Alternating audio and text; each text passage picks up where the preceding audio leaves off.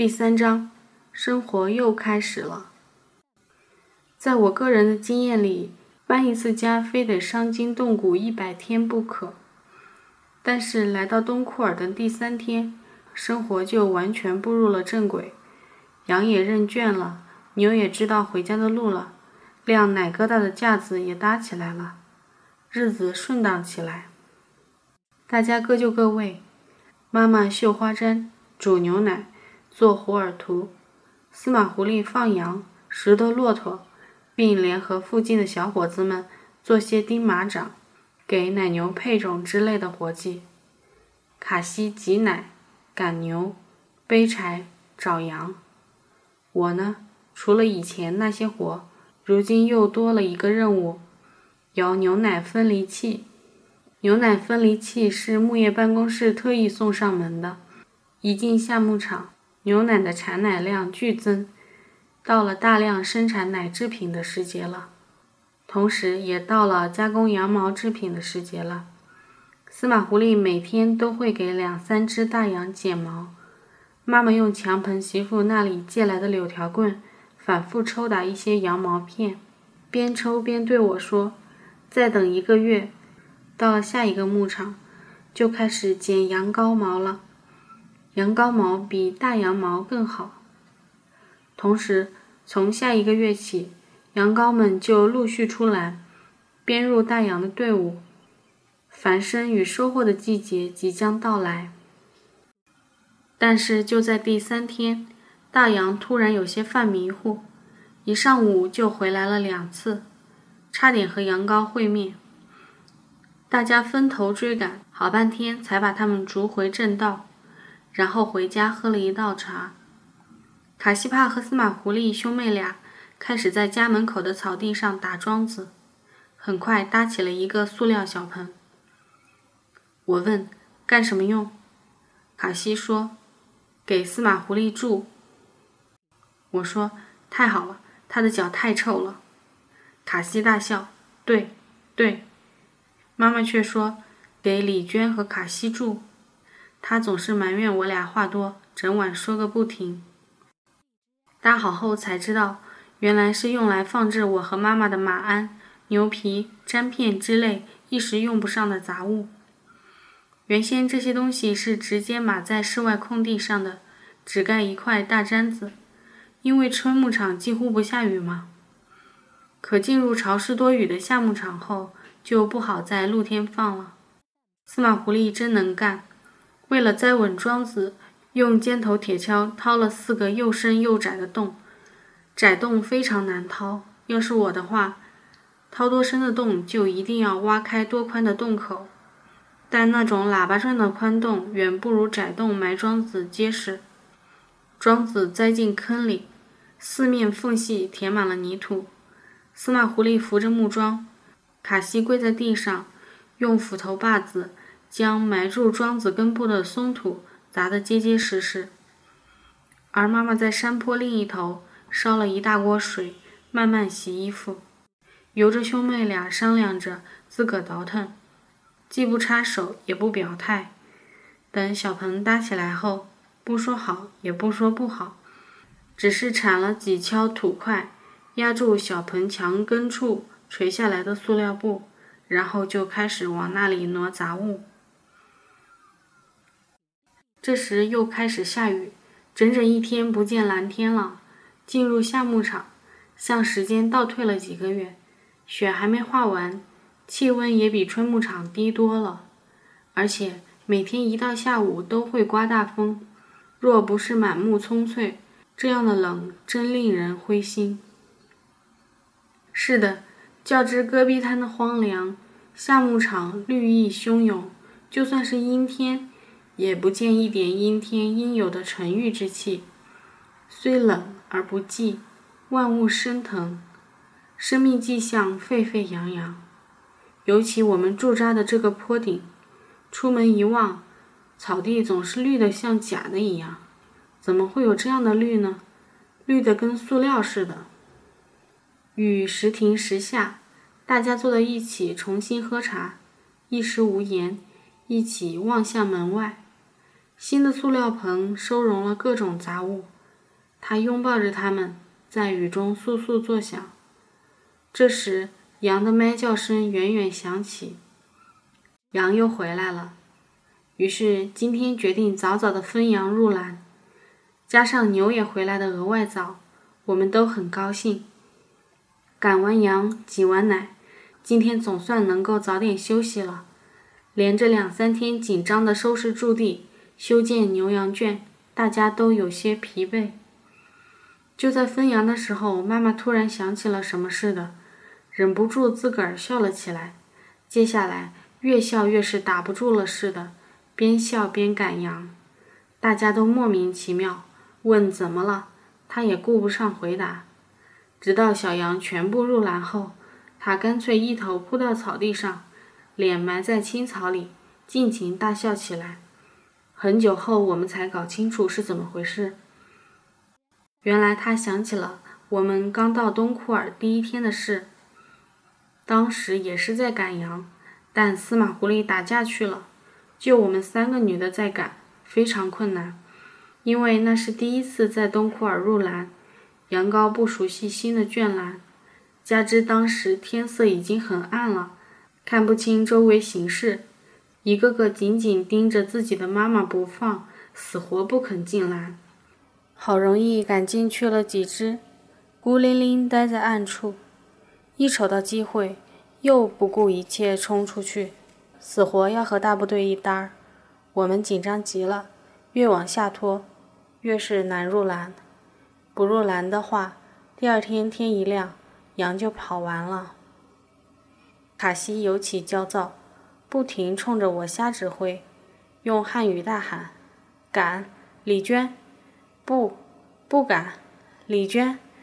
这边的敢，不，不这边的敢，敢，不的敢！”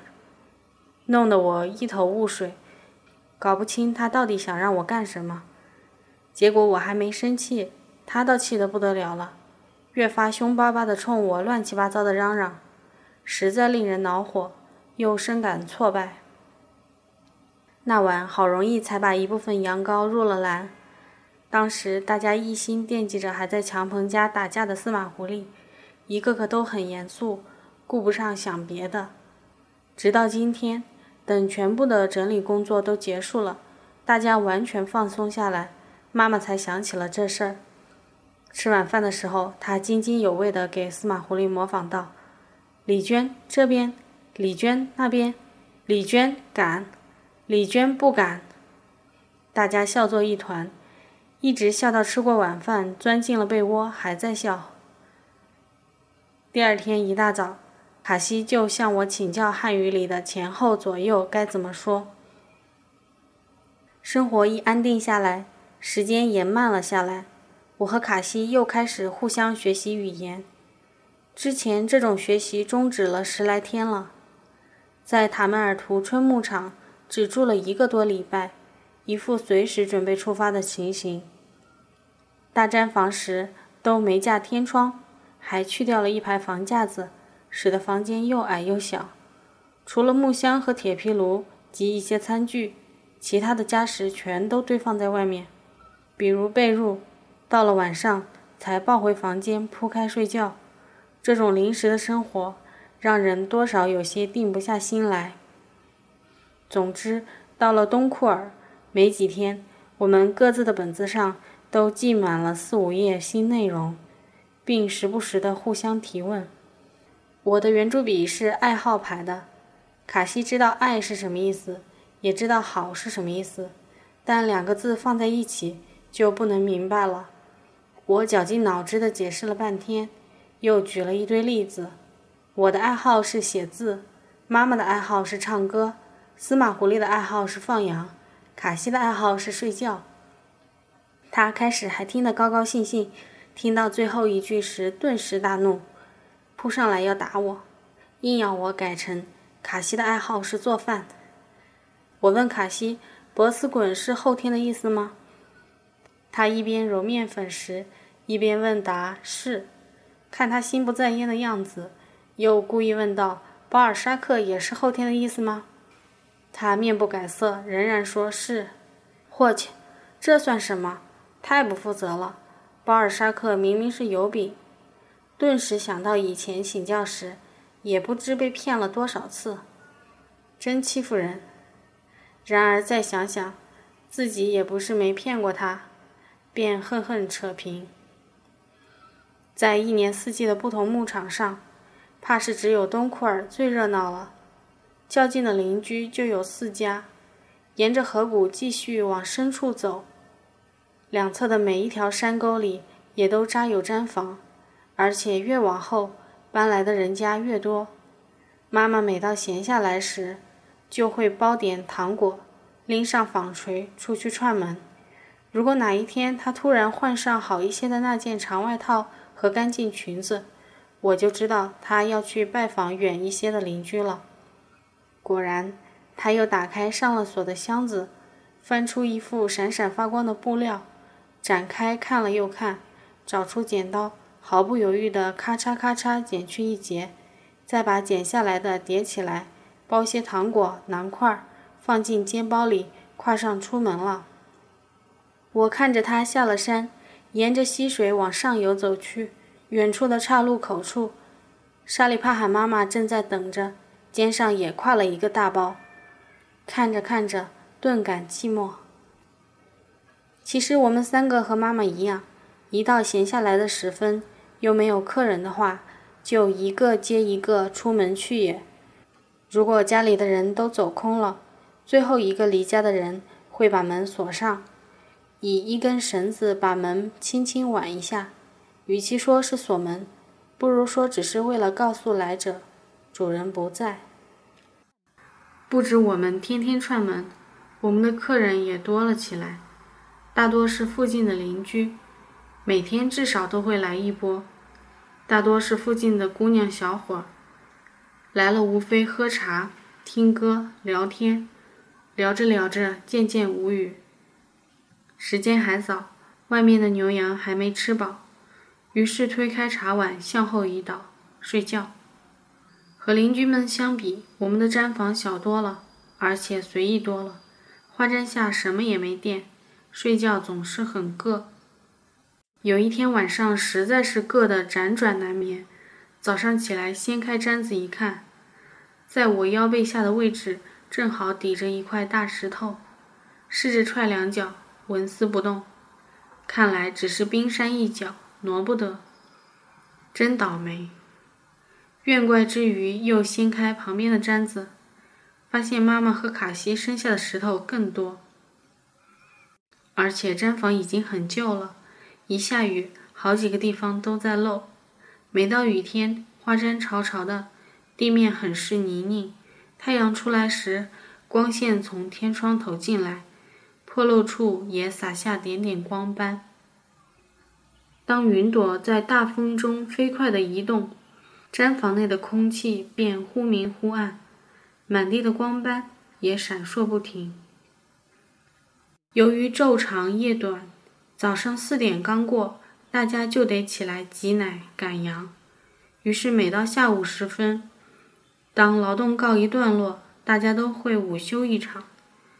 但又总是那么冷，总是阴沉沉的，再瞌睡也睡不踏实。睡醒时总是晕乎乎的，脚都冷掉了，肩背更是又酸又疼。无论如何，下牧场的日子还算惬意。尤其刮大风的天气里，我用铁锹把火从室外的火坑挪进毡房里的铁皮炉，呼啸的风声中，火焰异常激动，热气腾腾。茶水刚刚结束。困意就席卷而来，而室外一阵风一阵雨的，有时是漫天的雾气，并渐渐的直接在这雾气中下起了雨，然后又是冰雹。睡醒后，风停雨住，天空中满是灿烂耀眼的崭新白云，云和云之间的天空破碎而湛蓝，这一切似乎出自我们睡眠的力量。在夏牧场上，妈妈绣的新花毡也加快了生长的速度。花毡上枝枝叶叶四面蔓延，小牛不见了的消息令妈妈忧虑。那时，她绣出的一只羊角稍稍偏斜了一分。卡西大部分时候心情愉悦，总是唱着歌来去。他一直在盼望着不久后的几场脱衣，早早的就开始准备那天要穿的衣服。偶尔，这姑娘也会为劳动的辛苦而烦躁，不经意间流露出寂寞冷淡的神色。如果新借的磁带绞带了，并且被他越修越糟的时候，千万不能上前帮忙，甚至不能提任何建议，直到他扔了磁带出去赶牛的时候。才赶紧捡起来修。等他再回来，看到已经恢复原状的磁带，会惊异地叫出声来，并且甜蜜地抱着我：“我爱你，吕娟。”和半个小时前那个家伙判若两人。司马狐狸总是最辛苦的一个，总是冒着雨出去赶羊、找骆驼，但是他又是全家睡觉最多的一个，因此得不到大家的同情。不过，司马狐狸从来不对家人发脾气，总是笑眯眯的样子，很让人喜欢。我呢，整天捂着羽绒衣，缩着脖子干活、散步、睡觉。斑斑总是在毡房向阳的墙根处，在饥饿之中深深的睡着。山坡下，南面草地上，羊群和羊羔群总是试图在那里汇合。一有苗头，大家扔了碗就冲下山坡，打着呼哨，扔着石头，围追堵截老半天。但总有那么一两次，大家站在家门口，不为所动地看着他们撞合成一群。真奇怪，那时候明明才中午。生活又开始了，不明白的事情还是有那么多。